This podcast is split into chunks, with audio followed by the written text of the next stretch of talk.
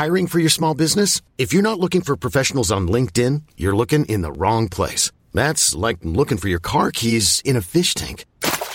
LinkedIn helps you hire professionals you can't find anywhere else, even those who aren't actively searching for a new job but might be open to the perfect role. In a given month, over 70% of LinkedIn users don't even visit other leading job sites. So start looking in the right place. With LinkedIn, you can hire professionals like a professional. Post your free job on linkedin.com slash achieve today. Planning for your next trip? Elevate your travel style with Quince. Quince has all the jet-setting essentials you'll want for your next getaway, like European linen, premium luggage options, buttery soft Italian leather bags, and so much more. And it's all priced at 50 to 80% less than similar brands. Plus, Quince only works with factories that use safe and ethical manufacturing practices. Pack your bags with high-quality essentials you'll be wearing for vacations to come with Quince. Go to quince.com slash trip for free shipping and 365-day returns.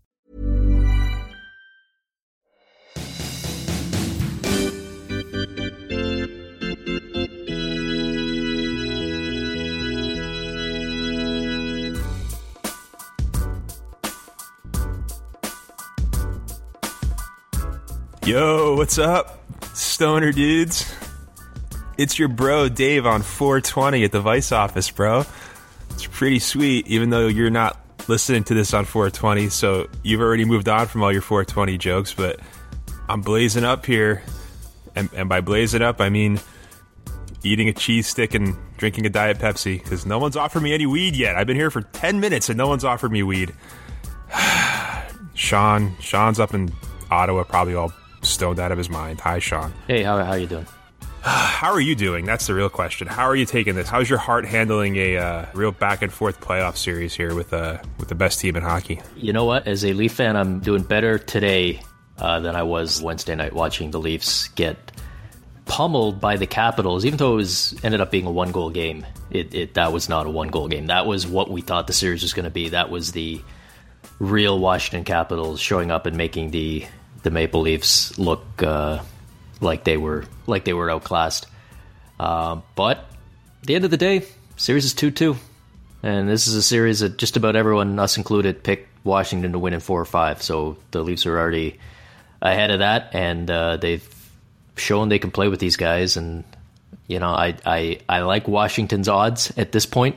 I feel like Game Four at home was a was the opportunity for the Leafs to kind of uh, step on their throats a little bit, and it didn't happen. But this series is not over, and uh, it's uh, it, it's it's been a fun one to watch, a fun whole season to watch, and I hope it I hope it keeps going because this is this is a fun team. But if it doesn't, I th- I think that I will be able to handle it. All right, well that that's good. I feel like the, the Leafs are the example of a very good rebuild, even though it's basically built on one year of tanking. But they had some guys that they sprinkled in there in years past. But let's say you're the Buffalo Sabres. Let's say you also tried to tank one year and it didn't quite work out the way you wanted it to. And instead of getting Connor McDavid, you got Jack Eichel, who's very good, very, very good. But um, two years later, let's just say Jack Eichel engineered a beheading of his coach and general manager. Allegedly. After his second season. Allegedly, if you believe the reports, and I think you do. Jack Eichel um, helped get rid of Dan Bylsma, helped get rid of Tim Murray, and it happened this morning. It happened today. We have fresh biscuits news here, and personally, I don't know really how to feel about it just yet because I don't know. I, I feel like when you're coming off of a tank and Jack Eichel is your best player, and he didn't play a lot to start the season. Yeah, there's other holes on that team, but I mean, you really didn't give Tim Murray and Dan Bylsma a bunch of time, but I'm always hearing about how kids today are better at stuff than like we used to be, and every generation's like that. And I mean, Henrik Lundqvist didn't kill his coach until he was in his 30s. Crosby didn't become a coach killer until his 20s. Ovechkin the same thing. I mean, Jack Eichel's killing coaches at the age of 20. So it's really great to see the evolution of, of, of the young superstar in the league. And I feel like maybe in a few decades, we're going to see like a guy get drafted at the age of 18 and then fire, get his coach fired that day on the podium. I'm, I'm very excited about the future of the NHL. Uh, Jack Eichel's like a child prodigy of coach yeah. killers.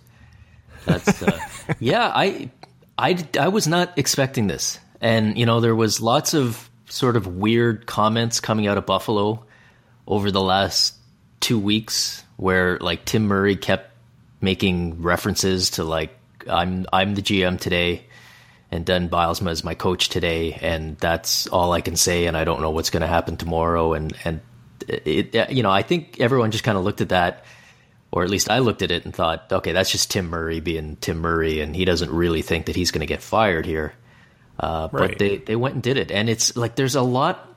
uh, Like individually, I think you can defend the decisions, but the the whole thing just rolls up into this very weird look, including the timing. Like it's it's almost two weeks after the season ended. Uh, All the other teams have made their moves, and they just get around to this now. And it's not like their season came down to the final weekend. Like they, it was pretty obvious where this was tracking for a while now. So, uh, you know, the the timing strikes me as strange. Maybe it's linked to something else. Maybe somebody became available and. And that's what pushed this to happen. Uh, you know, maybe by the time people are listening to this, there's some sort of Dean Lombardi rumor floating around. It- you know, if then that maybe would make more. uh, Put aside whether that would be a good hire or not, that would at least make the timing make a little bit more sense. I don't get why it took them two weeks to figure this out. So you think if if like tomorrow or tonight it comes out that the Sabres are basically becoming the LA Kings East and they go with Daryl Sutter and they go with Dean Lombardi, it makes more sense. I think that makes sense timing wise because you'd sit there and go, okay, well, maybe Yeah. at the end of the season they figured Tim Murray was the guy, and a few days later Dean Lombardi goes, and then you reach out and, and okay, maybe something like. I mean, I don't think that would be the right hire for this team, but I at least then you can understand waiting this line. And poor Dan Boston, this is the second time this has happened to him. Like remember with Pittsburgh. But he just had to twist in the wind for, for weeks, and everybody figured he was getting fired, and they didn't do it, and they didn't do it. And uh, I mean, I'm I'm sure like Dan Bylsma would probably like to maybe have a chance at, at landing a job right after he got fired sometime. There's still stuff available though. I mean, the LA job is available. The um, other people got fired as well. I guess the Islanders appointed think Doug Weight, their the full time coach. at. Vancouver is that really it? Yeah, Vegas already has their guy. By the way, I spent a good solid like month after Gerard Gallant got fired saying there's no way in hell he's going to go to Vegas. Like, why would he ever take that job? He's a good coach. He's not going to go to a team where he's just going to coach bad teams for four, and then he's he's immediately hired the second Vegas could hire a coach. So what the hell do I know? Yeah. The timing of it does make it seem like Jack Eichel was like, look, you guys can throw all the money at me you want. I'm not signing an extension. I'm not playing for this guy for the next six years. So I I believe it. which is exactly what the report said on Tuesday Yeah. or whenever it was that came out. That was then immediately denied, like full court press to the media from Jack Eichel and his agents and everyone saying this is not. He does not feel this way. He didn't say those things. And then the next day, oops, Mm-hmm. exactly what he was alleged to be asking for has happened. And They- I guess I mean that's the other piece of this is, you know, like I, it, Dan Bylsma getting fired, okay. You know, I, I, I, I see that coaches tend to get a shorter shelf life, but the Yeah. Tim Murray piece is a surprise. And you wonder, is this a case where Terry Pegula comes in and says, fire the coach, and Tim Murray says, no, I don't think that's a good idea, and then he ends up going down with the ship too, rather than do what his owner tells him to do. Yeah, whenever whenever somebody comes out and vehemently denies a thing, usually usually that thing is pretty true. By the way, oh, I don't know if you saw this, but last week Arthur Staple from Newsday confirmed the rumor to an extent that Garth Snow has at least he got at least a five year extension from Halfway uh, there. Charles Wang. We're almost we're almost to the point where the story's been confirmed, but yeah, that's that's good to know. Like whenever, yeah, whenever there's like a denial, whenever there's there's there's silence, I, I guess there's really no way to to have like a bad news thing come out and have somebody do something that makes you think the, the news is a lie if if you can't deny it and you can't be silent about it. But yeah, the, and the thing too is, is is where are the Sabres? Like, yeah, D Lombardi and Daryl Sutter are out there. I don't think Daryl Sutter wants to live in Buffalo for the next five years, but who the heck knows? He's a farm guy. Maybe he thinks Buffalo's beautiful country. But like when the Rangers when the Rangers sacked Tortorella, there was Alain Vigneault, and when the uh, who was it when the when the Penguins got rid of um, I guess I don't know yeah the Penguins got rid of Dan Bylsma and then they went to a coach for a half a second and then they went to Mike Sullivan so I don't know. Uh, the the report was they were gonna or the idea was they Jack Eichel wants to bring in his college coach which I think like I'm okay with like like here, like everyone in millennial culture is like man I'm tired of these 21 year olds coming in and thinking they can run things. Well if if they're good at their job they should be able to do whatever they want to do. It's fine. But if you're 20 years old, you've been in the NHL for two years, and you're getting a coach fired, all right, uh, uh, use your power, do whatever you want to do. But you're going to bring in your buddy from college, your college coach, like that's that that that would be a little too much for me. I and think. talk about talk about the pressure being. I mean, it's already going to be on because I'm I'm Oh. kind of with you. Like I'm, if you've got a a coach and a franchise player who aren't getting along, sorry, coach, you, you Yeah. pick the player every time. That's why I thought it was so ridiculous last last summer when there was talk that the you know the whole PK Subban thing was because he he wasn't getting along with his coach, and they picked the coach over the player allegedly, and then the coach gets fired a few months later. Uh, So I mean, yeah, if it if it came right down to it, then you know if Jack Eichel walks into my office and I'm Terry Pegula and, and says it's me or the coach, sorry, coach, uh, fair or not, Yeah. doesn't matter how good a job you did. I'm picking the you know the guy who's going to be our our star player for the next 15 or 20 years here. But man, you you talk about a spotlight that's going to be on a kid. This he he's got one now. Period. Be, because the perception is out there, even if there's not truth to it. The perception is out there that he he pulled the strings on this. If uh, yeah, I mean, if you go and bring in uh, college coach, Yeah. I don't know. yeah, I don't like, know, and, and I'll you know because I'll say this, you know, I know Terry Pegula listens to the podcast. He was one of our Yeah, first he subscribers. He, gave us five stars on iTunes. He's a cool guy. Terry, hire the best coach and GM that you can get. Period. End of story. Buffalo is a great hockey market. You do not have to worry about selling tickets in Buffalo. You don't have to worry about your TV ratings. As long as you win, that market will be absolutely one of the very best in the entire league, U.S. or Canada. I hear you. I hear you. I hear what you're saying. And what you're saying is go out No, there. no. You're saying you're saying Coach Dominik Hasek, Yes. and GM Maxim Afinogenov. Go out and find two popular former players with no experience whatsoever. Just like, I mean, the, the LA Kings didn't really do that because Blake and uh, uh, Blake and Robitaille have some experience, but I mean, not in those actual roles. It amazes me how Yeah. often this happens. Like I wrote about it last week, but how many teams put a popular former player or players into this role? and it almost never works. I mean, it, it's been a disaster in Colorado. Ha- didn't work in Edmonton. Hasn't worked in Vancouver. Uh, you know, Ron Hextall, jury's still out in, in Philadelphia. But you, you go down the list, and and coaches too. I mean, you you can just go down the list of coaches where it's like, hey, look at this. Remember this guy? You used to cheer for him a few years ago. Here he is in a completely different job that he's not qualified for. You know, and and and look, if you're in a market where you need to to really sell the team and sell the game, maybe that makes sense. You know, maybe it makes sense for the Carolina Hurricanes to have Ron Francis be the GM, but not in Buffalo, man. Don't you know? Chris Drury is not your guy. You can find somebody else uh, who find the best possible guy for the job, and and don't worry about whether he played for the '97 Sabres or not. Okay, so so it, based on your theory, I mean, it's he didn't play for the team, and he's not technically the GM, but but Brendan Shanahan worked out all right for for that team up north. Brendan Shanahan worked out, and Steve Yzerman worked out well in Tampa, and both of those guys went to teams that they didn't play for, and that's typically that's the if, if you're the best person for the job. If you're the most qualified candidate out there, more teams are calling you than just the team you used to play for. Like I don't think was anyone else calling Joe Sakic for a GM job other than Colorado. But like maybe like going to a team you didn't play for offsets that. So like how about this? Coach Patrick Roy, GM Joe Sakic, Buffalo Sabres. What do you think? I'm listening. I'm listening.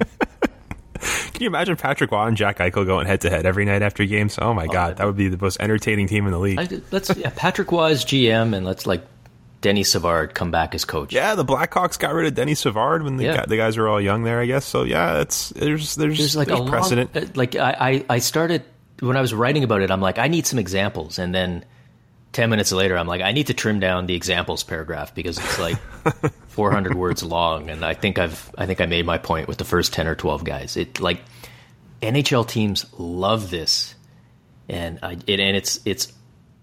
I'm not saying it can't ever work, but you know it's almost always a bad sign, especially when it's got like I mean Ron Hextall at least he went to L.A. He was the assistant there for years. He learned from Dean Lombardi how to do the job. But you know some of these other guys were like they just stroll in off the golf course and like yeah, I'm the president of hockey ops. okay, why? What? What's your qualifications? Oh, I had 70 points 12 years ago.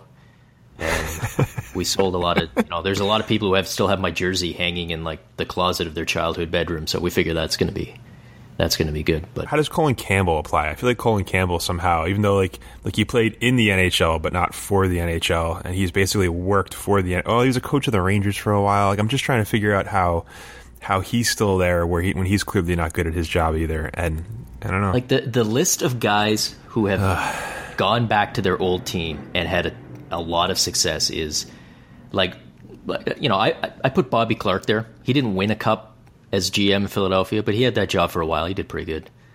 Um, yeah. I, I think there's like one or two other guys. Phil Esposito with the Rangers at least was fun. Like he, he guy made 40 trades a year. It was it was good times. Uh, those were the days. There's not, but there's not a lot. And uh, yeah, I'm I like as soon as I saw this news, I'm like, please don't like don't let me see Pat LaFontaine's name start flowing. And like it's it's already out. So you know, if you're a Sabres fan, and I know there's like I kind of put the call out to Sabres fans today on Twitter, like where where are you at on this? How are you feeling?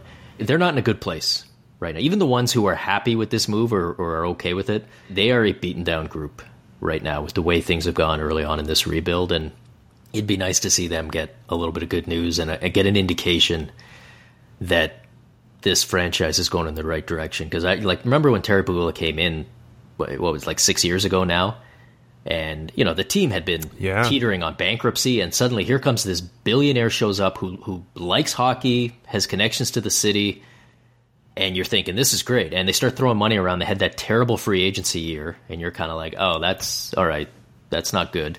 But then they clear house they start doing the rebuild which i mean you need ownership to be on board with a long-term plan to to do that. And I, you know I, I, up until a year or two ago like Terry Pegula was, I mean, you, you couldn't say a bad word to him to Sabres fans because they would they they had his back. Starting to get a little not going well with the Bills, not going well with the Sabres. Starting to get a little iffy. Uh, I don't, man. I don't know. It'd be really nice to see them make a smart, focused decision on who's going to fill these jobs and not just go and and grab somebody and grab somebody who's either an ex player or let's throw another name out that's already surfaced because somebody mentioned Pierre McGuire. Uh, every year we got to do this, don't we? every opening. First, first of all, I'm a, first of all, I, I love the idea. Like oh. if you're if you came to me and said, Dave, hey, there's a job opening, and we're, we, are thinking about Pierre McGuire. I, take, yes, take. Well, actually, it's it's nuclear physicist. At, no, whatever gets him off my TV, give him that job. I don't care what it is, but we do this every year where it's always like some like broadcaster friend who's like, you know, who'd be great for this job? Pierre McGuire. And then like some other people jump in and be like, he'd be great because of blank. And then like he never gets serious consideration. I want it to happen, Sean. You know, I want it to happen. It, it, it, it I, I, hope it does. Just maybe from, it does. From our perspective, as people who have to cover and write about this league, that would be fun. But no, I, as somebody who loves the first round of the playoffs because you get all the Canadian broadcasters covering games on TSN piped in down here.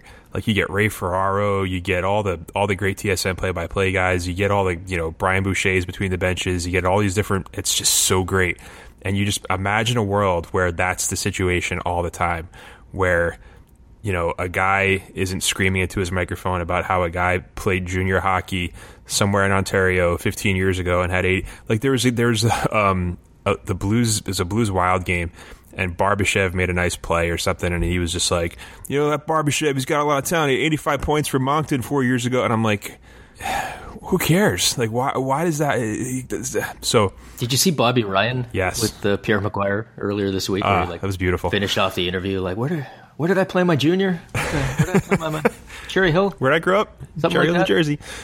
Uh, good for him. Oh boy. So yeah, no. If if if you're a Sabres fan, no Pierre McGuire, no former players go out and get the best, smartest person. Whether it's you know whether someone with experience or not. You know, I know there's a lot of names floating around of guys who've been assistants somewhere, put in the time, you know, kind of looking for that that opportunity.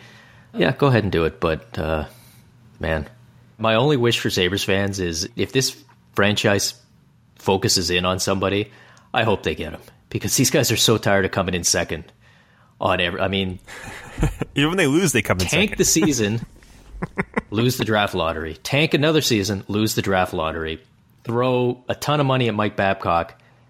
Sorry, he's he's going to go somewhere else. Like they they've had just about enough of that. I, I can. That's I mean that's just the worst case scenario. Like they they load up on like yeah we really want to bring like Miroslav Satan to be the GM, and then he's like yeah actually I'm gonna I'm gonna take a I'm gonna take a job in Florida instead.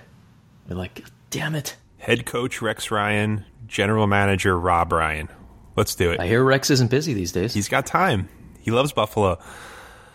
well, speaking of crushing disappointments, last night, Wednesday night, the Calgary Flames were swept by the Anaheim Ducks. Now I know I'm always going to get first round series wrong. It's just going to happen. Like for instance, I have I have Minnesota beating St. Louis, but Minnesota's played well and Jake Allen's been great, so I can kind of understand why I'm getting that wrong. Man, Calgary was just they were disappointing in every way. Like dumb penalties, not scoring at five on five.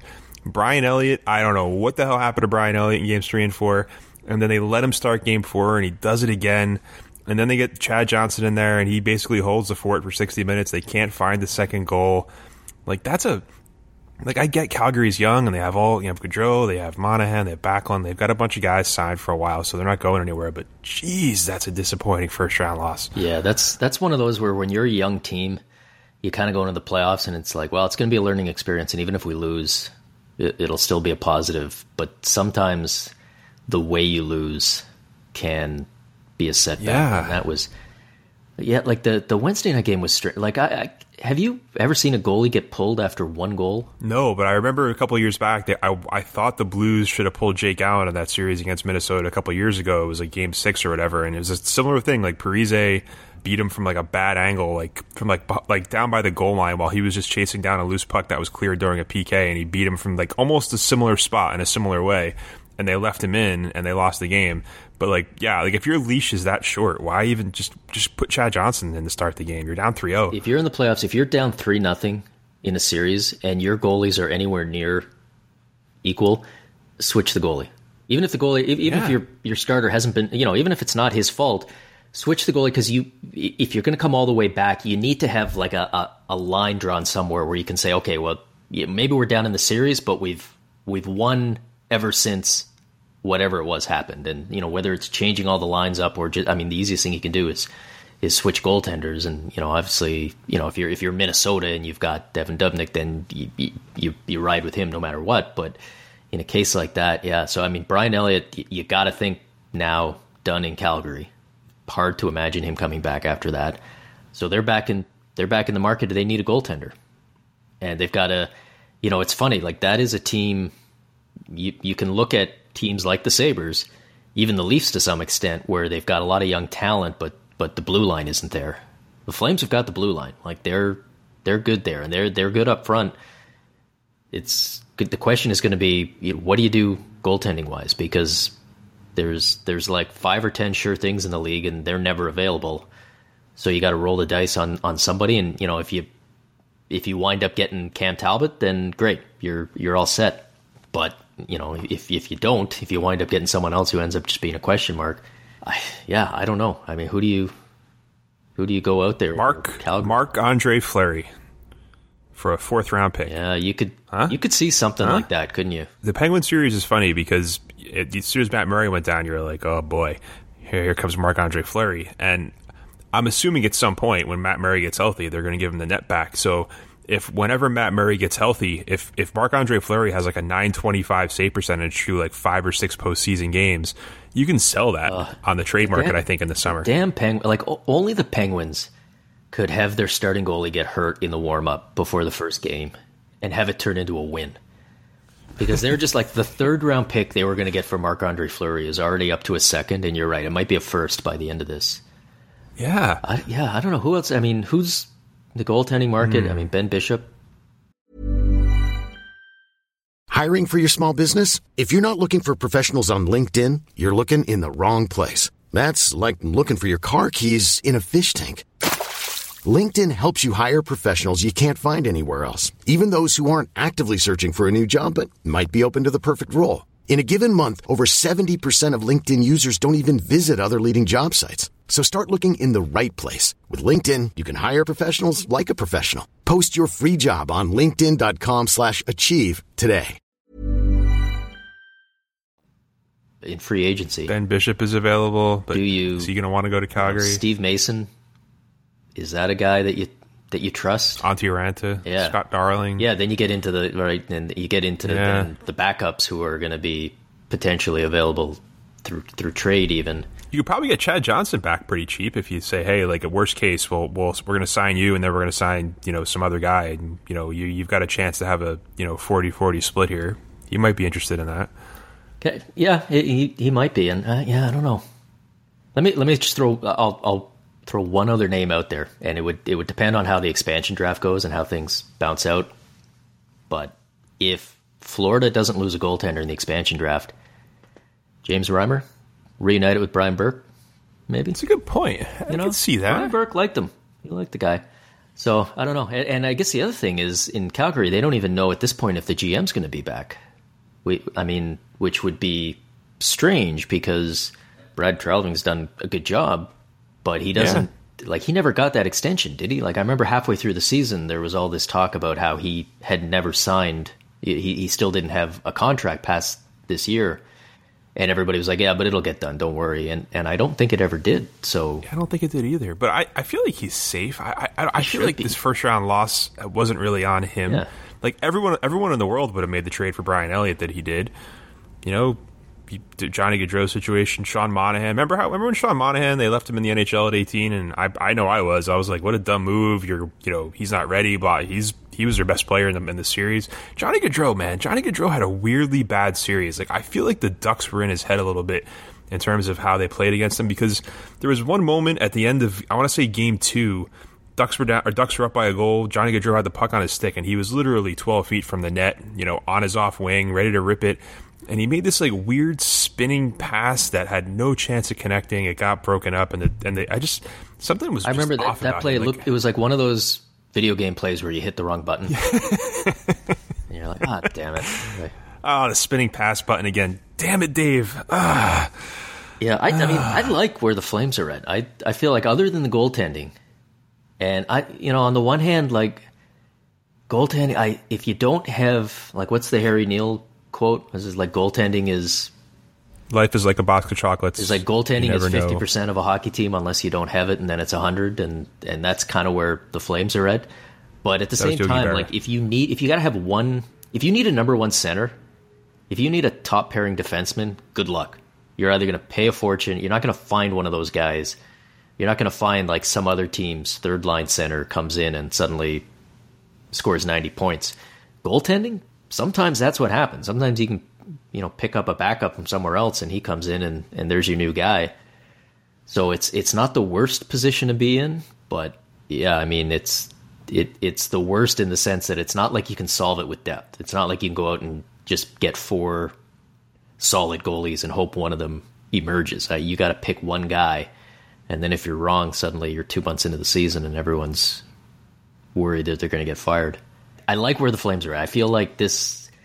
It, it was a disappointing series, but even you know, even in the disappointing series, like they, they had their moments where they had a shot. You know, especially Game Three, the comeback and the uh, like you know the weird goalie interference call.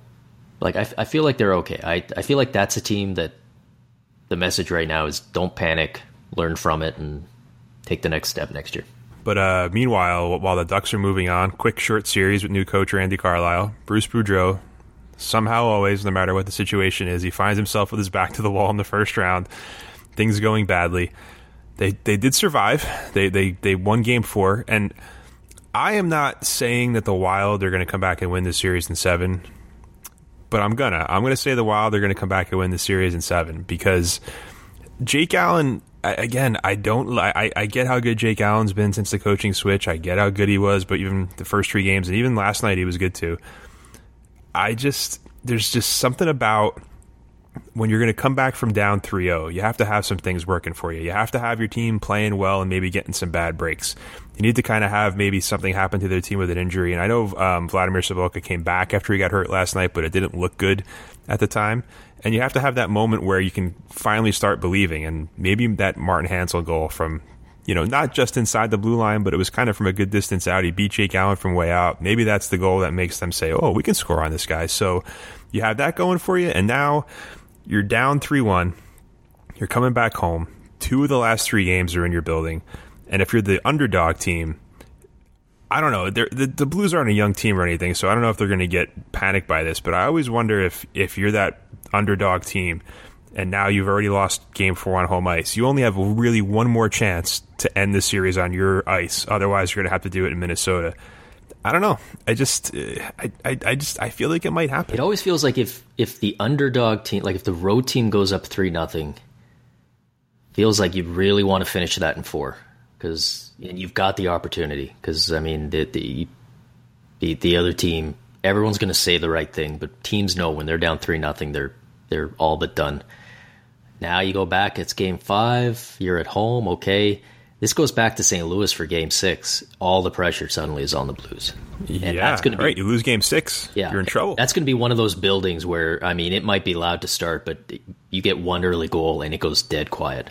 Like that, just the worst sound in hockey when you the home crowd is just everybody just just kind of clams up at once. You hear like high pitched screams when the other teams. I remember. I'll never forget this. But when the Rangers beat the Devils in Game Seven in 1994, the Devils tied it with like eight seconds to go in regulation. The Rangers were eight seconds away from going to the Stanley Cup Final for the first time in forever, and they tied the game. And I'll never forget I don't know if it was a man, a woman, or a child, but there was like 50 high pitched screeches that came out of the crowd at that moment, and it was just, and it, it's it's a weird, like that's a different situation where it's the end of the game. But yeah, if it's game six and Parise comes out and, uh, and scores, that's, that's, a sound, by Ooh. the mm-hmm. way, that only certain fan bases can make. like you'd never hear the Blackhawk fans make that noise right now, but like when it's been 54 years and you're the Rangers and you're like, we're finally go, oh my god. oh my god, no. There's a there's a eighty percent chance we'll hear that sound in the Capitals Maple Leaf series at some point. it's going to be you. It might 70% be. You might, it might be me from Ottawa. Just, but yeah, no, I don't. I'm. I still, you know, that not like I'm really going out on a limb here. I still like the Blues' chances up three. Yeah, I think you series, think so. But, wow, um, gutsy. But yeah, no, I mean that. The the strange thing is, like, you would think that we would see more three nothing comebacks in the NHL. We've days. started to. We've, I mean, I like there were there was like one. It was it was that Maple Leaf series in like yeah. nineteen dickety three forever, and then, and then the Flyers came back and, and beat the Bruins. Oh yeah, seventy five. And then there've been, been two, two since. So yeah, it's just I mean in the in the world of parity, if if we're flipping coins, I mean to to for a team to win four straight, it it should be. You know, you you'd think it would happen more often, but it just seems like the, the psychology of it hits hits some of these teams. But the flip yeah. side of that is, yeah, I mean, if if if they can get a win or two in, look out. But like when the when the Kings came back to beat the Sharks, I mean, they had everything go right for them. Like the Sharks lost Marc-Edouard Vlasic for basically the last three games. Todd McLellan panicked and started Alex Stalock in one of the games. So you kind of need the other coach to blink as well. You, you need stuff to happen, but it, the other thing too is that series has been the most boring series. I've really it, has been it's 3-0 and everything, but like man, there's just been no action in that series. Out of the eight, that's the one I've enjoyed watching the least. Yeah, no, that hasn't been it hasn't been Not a great good. series, and and maybe that's a that's a good segue to another series because speaking of relatively boring series that may be over quickly, uh, any thoughts on Boston and Ottawa, where this that the Senators team that we all picked against because we had to have that one upset special, and Boston looked. Excuse good. me. Excuse me. Excuse me. Sorry. Every we, we single all, one of all, us picked against. We all. We all. Hmm. All. One hundred percent of us. Interesting. Yeah, it looks like the Senators going to win that series. Yeah, it's it's that series. I thought would be the most boring series, but like they've like Erik Karlsson's found a way to bring action every game. There's been it was it was funny. There was the the one game. I mean, there's been two games, I guess, but there was the game in I want to say it was in Ottawa, game two, where the Bruins had a goal disallowed because of offside, and it was 0-0 at the time. And like we stood around for ten minutes waiting to see what they were going to do, and they overturned it. They said he was, or no, they they, they gave him the goal, I think, and they said it was one nothing. And then from that point on, there was like three goals in eight minutes. There's been a lot of good action in that series. There's been overtimes. The officiating has been kind of shitty. That's been a series where like if you're if you're watching another series and you're just getting the highlights, you're like, oh okay, yeah, oh wow, Erik Karlsson just did something ridiculous, cool. But if you're actually watching the whole game, you're like, I just watched 60 minutes and I saw three things happen. There was a play, there not a play, but there was an interview on the bench, like coming back from the commercial. I think it was Brian Boucher. Maybe he was talking to Guy Boucher. No, it probably wasn't. I remember that it was Boucher, Boucher. But they said, "Hey, how do you feel about your team here in the second period?" And Guy Boucher's answer was, "Well, at the end of the first period, we, wanted it to be 0-0. It's like, what? Really? That was your that was your plan? Like that was that that's your goal coming out of the locker room is to not score and have the other team not score? Like, what are you doing? It's just it's a bad like, again. Guy Boucher, great for your hockey team, bad for hockey. He's just bad for hockey. Yeah, I don't know. What did you think of the whole? I, I mean, I, it's a few games ago, but the game three overtime penalty situation with Bobby Ryan and Riley Nash. I thought it was so. My, my feeling was, I mean, I didn't watch that whole game, so I don't know where the standard of officiating was from point A to point Z in that game, but I didn't when think I the Bobby Ryan thing was a penalty because I thought Riley Nash was kind of losing his balance and kind of lowering his body, and he just happened to collide with the the forearm elbow of Bobby Ryan. And I also didn't think Nash des- I thought Nash really didn't deserve a penalty because again, the playoffs, we, we, we changed the way we officiate games. And by we, I mean not me, you and me, I mean actual referees. And that is never a penalty in that situation. It's just two guys like like there was a play after a whistle in the Rangers Montreal game, game three, where Matt Zuccarello just like cross checked. I want to say Max Pacioretty right in the mouth. Like they gave him four minutes because he drove his stick into his face. Like yeah, yeah you want to call that. But if a guy just like face washes you or like hits you with a gloved punch while he's on his knees, like that's you you don't call that. That's definitely not a penalty. But I feel like you feel differently. To me, there's like you know, especially when it's it's playoffs, it's overtime. We know they're not going to call most of the stuff, but there's like four categories of stuff that they always call there, there's one. There's that weird category of penalties where they have no choice. You know, the puck over glass, or if yeah. you break somebody's stick, or whatever. That those stupid things. If it's if it's an obvious intent to injure, if it's an obvious taken away or creating a scoring chance, and then the fourth category is if you just embarrass the officials. And to me, you, like he punched a guy in the face. You know, I can understand letting the first hit go for the reasons you said, and because you just don't want to call anything. But when the guy then hauls off and pops the other guy right in the mouth, I mean, at this point, you don't call that. It's you, might as well just throw the whistles away and it's prison rules from now on because you can't call anything.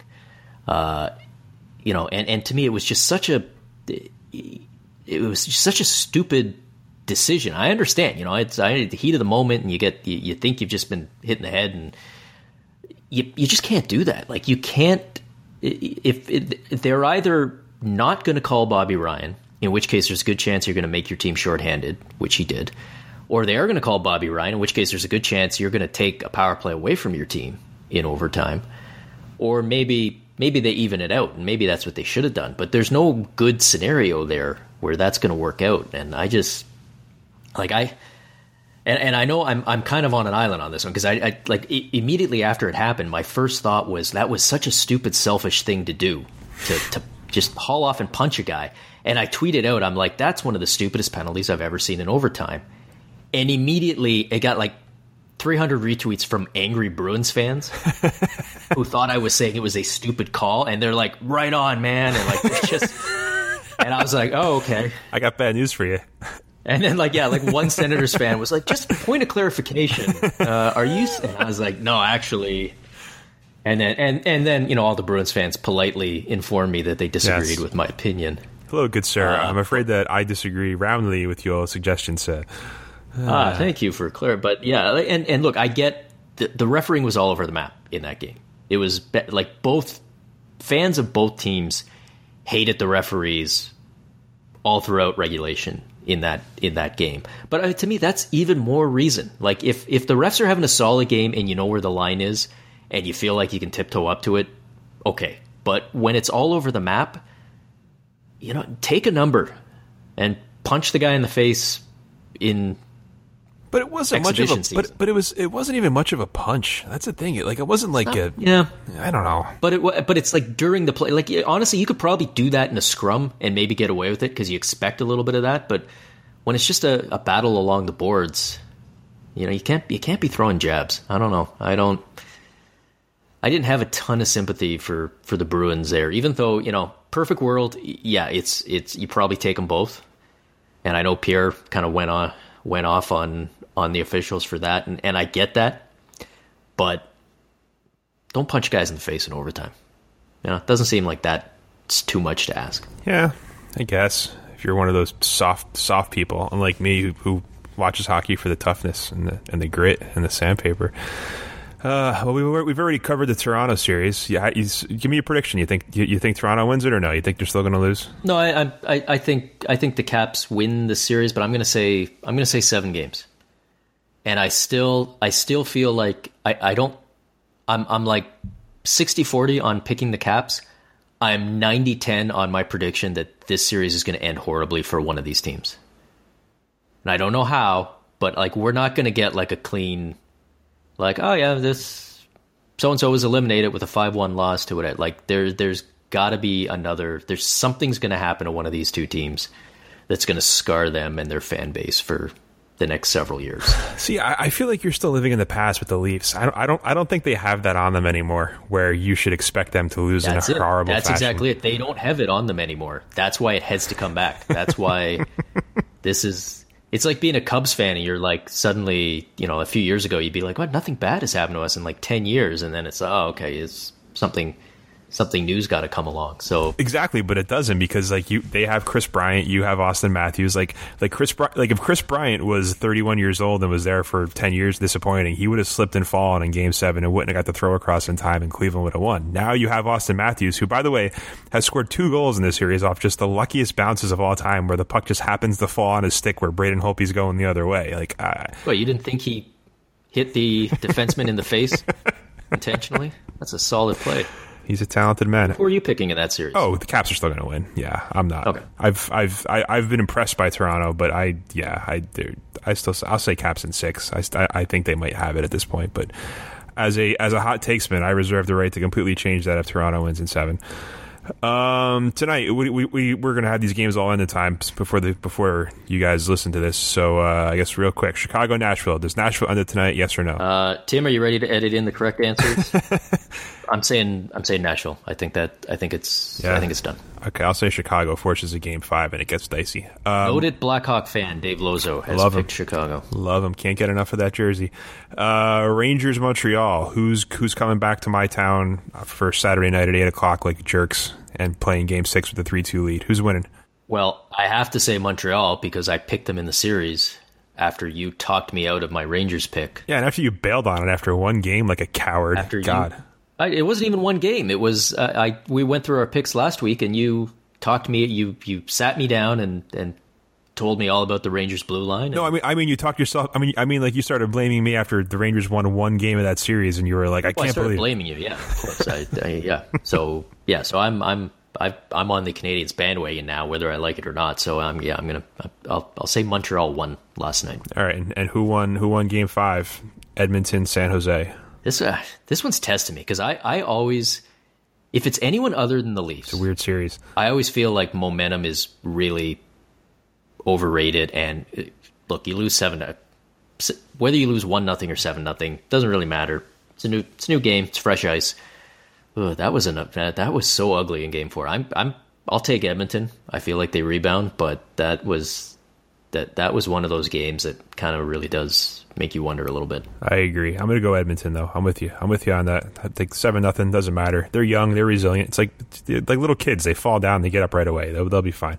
And and I guess real quick too. Leon Draisaitl suspended or no? What, what should have happened? You know what? I thought I thought that was fine. I thought uh, giving him the fine was was okay. I know yeah. everyone.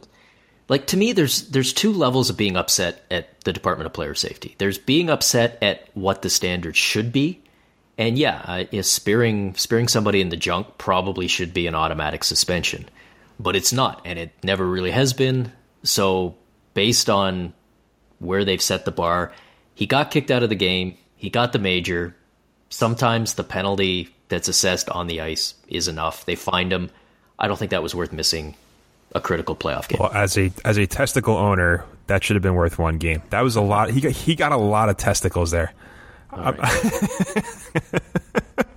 Everybody knows what you did. I mean, with the, with the, with the tractor accident, it's it's okay. You can talk about it on here. We're all we all support you. Go all Survivor on me here now. That's uh, wait. What is that? Is, is, that a reference to a thing that happened on Survivor? Yeah, it's it's the only TV show I watch. It's the only pop culture reference I can make. So. You watch Survivor? Wow, I never would have guessed that.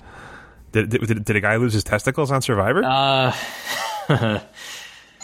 yeah, let's. oh, that's all the time we have for today. Somebody has come to the door. We'll just ignore that. Uh, Pittsburgh Columbus. Is that by the time people are hearing this? Is that series over? yes, Pittsburgh puts that away tonight. I'm going to say. I feel like John Tortorella's whole thing when it was three nothing on like I just want them to have that one moment where they get to go in the dressing room and feel good and like okay they got to play the music they got to feel good. Now it's time to get out of the way and let the Penguins push on to the, the Well. Marc Andre Fleury might might screw it up. I don't know, but yeah, it'd be hard be hard to blow this series at this point. I'll say they See, put it away. In that one is the flip side of the Minnesota St. Louis because Pittsburgh now yeah they're at home looking to close it out. If they if they don't do it here, now Columbus is a madhouse in Game Six. And if you go back and if, if then you go back to Game Seven, if it's Game Seven and one team's come back from three nothing, all bets are off. It doesn't matter where you're playing. It's like that. So that one, if Columbus has somehow won that game by the time people are hearing that hearing this, then uh, that that starts making me nervous if I'm a Penguins fan. Uh, if there's any team in the league that should be able to close, it's Pittsburgh. But yeah, I don't. I'm I, I feel far more confident in that prediction than any of the other ones I just made. So Tim, be ready to cut that out completely. yeah, yeah. Tim, just just edit our voices in the right way. Whatever everything happens from the everything from Survivor to the end of the Pittsburgh Columbus prediction, just clip that I, out. I can't. I can't wait to find out what the Survivor testicle reference is on Twitter tomorrow, and people start adding me about it. It's going to be good. All right, we got time for a couple questions, because then we got to clear out of this beautiful room that I'm in. Uh, Terry Kelly at Kelly TM wants to know Pop Tarts or toaster strudels. Pop tarts. Yeah, I- don't know if I've ever had a toaster strudel. I don't feel strongly on that, but I've yeah. You got to go with the classic. W- w- puck follower, who is at puck follower. You want to be a puck follower. You want to be a puck leader. What do you think? I, I can't answer this because I, I've never watched the series on Netflix. But what do you consider the best Netflix original series? Oh, I've I've watched like three of them. So Yeah.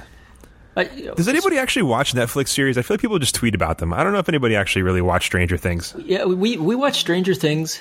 That was okay. That was good. I like that. It was Yeah. you know took me took me back to the like 1983 when I was in my prime before everything went bad. So that's yeah. I'll I'll take that one. I'll, I'll say that. I like that show. All right, uh, Doug Glatt, whose name is uh, Karnak on Twitter, who has the avatar of Dark Guy. Dark, by the way, Dark Guy blew us off today. We tried to get Dark Guy on the show, but Dark Guy's become a big media star in Toronto, and I guess Dark you know Ottawa. Leagues. He totally big leagued us. He lit a cigarette and put it out on my face and said, "I'm never going to do your show." And I was like, "Wow, bro, that's messed up." Uh, he wants to know, not Dark Guy, but this guy on Twitter wants to know. You've been appointed co-GMs of the Buffalo Sabres. What are your first moves in the role? yeah, throw a bunch of money at Kevin Shattenkirk. Yeah, maybe it's like the blue line is. This is one of those things where you you know you oh you got to you got to address the blue line, and it's like thanks, thanks for, for that. How are you going to do that? Like what? Yeah, I don't know. That that's House, gonna your house burns down. You, sh- you should probably put that fire out and build a new house. Yeah, thanks, thanks. Thanks. I'm going to do that. There's nobody to really buy out. I think like Matt Moulson's contract is pretty terrible, but that might be enticing to Vegas. I think the first thing I'm doing is trying to get as many bad contracts as I can off my team, either by trading them to to Vegas or I don't know. I I Gianta's gone. I mean, I I don't know. Like that's the thing is like they're firing all these guys. Like I don't think they're in that bad a shape going forward here. Like there's not a ton to do. But like you said, it's like address the defense. Okay, how? Um, Dmitry Kulikov. Yeah, we did that already. That's that's that's not really doing anything for us. Yeah, the, the, the other thing they got to do is figure out Evander Kane, figure out what they're going to Yeah. do with that because yeah, that's Yeah, whatever happened with this situation where like he got caught on video strangling a woman, and I feel like nothing really ever came of that. Like I- that just kind of went away. I think they determined that they weren't going to move forward with, with the case. So I think it's I think the book Oh. is closed uh, Oh, on good. that Good one. But from a public on- perception or from whatever, however they feel like he fits into their future plans, it it has Hmm. sounded up until now as if it was kind of a sure thing that they were going to move on from him. But maybe not. Maybe new management comes in and decides they want him to stick around. But he's got he's got one year left on the deal. So That's weird. It- I guess I guess it was on video, so they can't really prove anything. So guess whatever. Uh, well, let's do one more question here. Ian Jansen at Goose Manslide. It sounds dirty for some reason. Goose Manslide.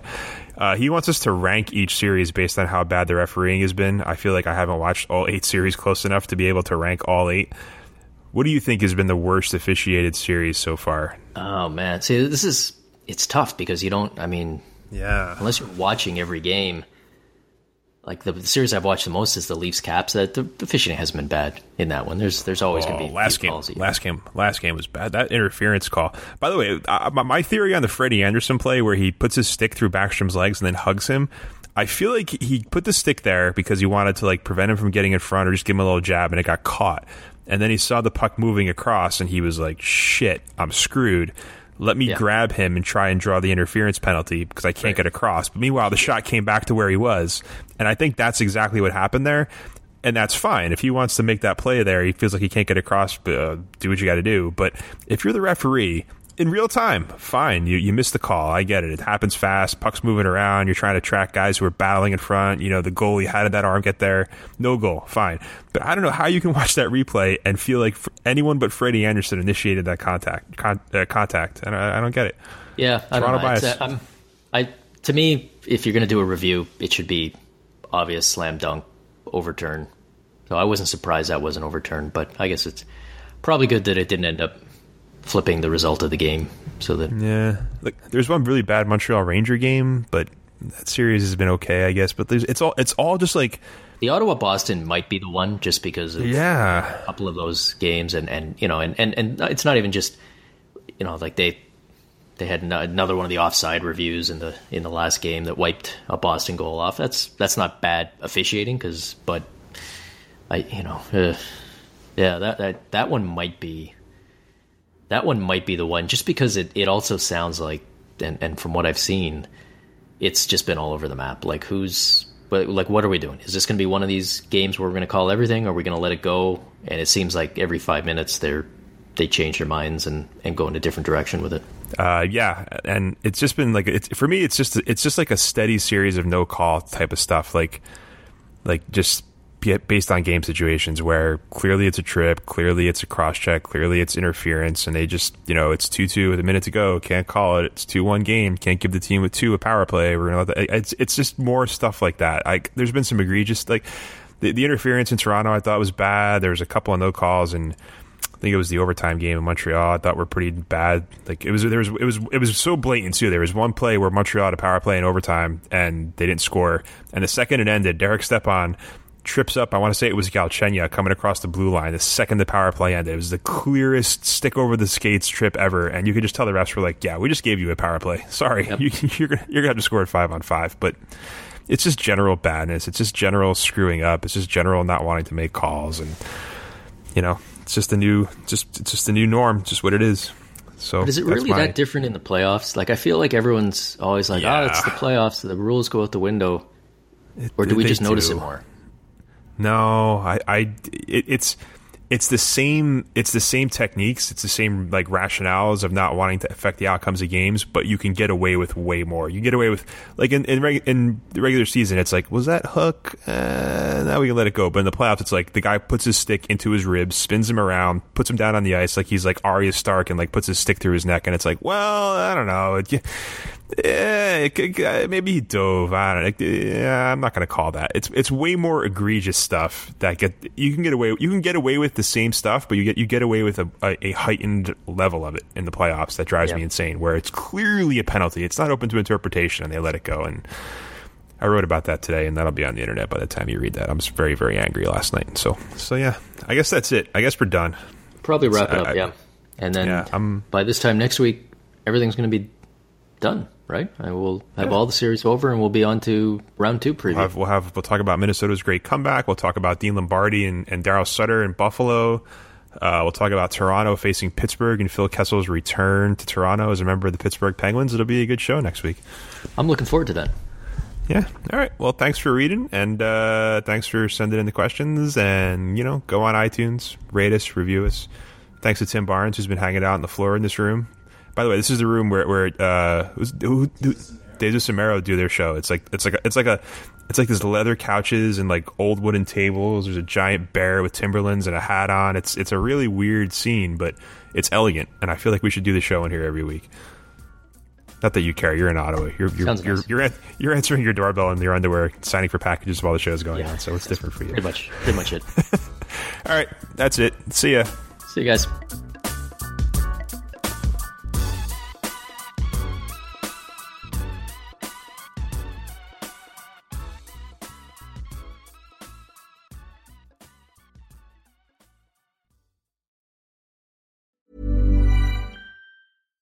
Hey, it's Paige DeSorbo from Giggly Squad. High quality fashion without the price tag. Say hello to Quince. I'm snagging high-end essentials like cozy cashmere sweaters, sleek leather jackets, fine jewelry, and so much more. With Quince being 50 to 80% less than similar brands. And they partner with factories that prioritize safe, ethical, and responsible manufacturing. I love that. Luxury quality within reach. Go to quince.com slash style to get free shipping and 365 day returns on your next order. Quince.com slash style. Why don't more infant formula companies use organic, grass fed whole milk instead of skim? Why don't more infant formula companies use the latest breast milk science? Why don't more infant formula companies run their own clinical trials? Why don't more infant formula companies use more of the proteins found in breast milk? Why don't more infant formula companies have their own factories instead of outsourcing their manufacturing? We wondered the same thing. So we made ByHeart, a better formula for formula. Learn more at byheart.com.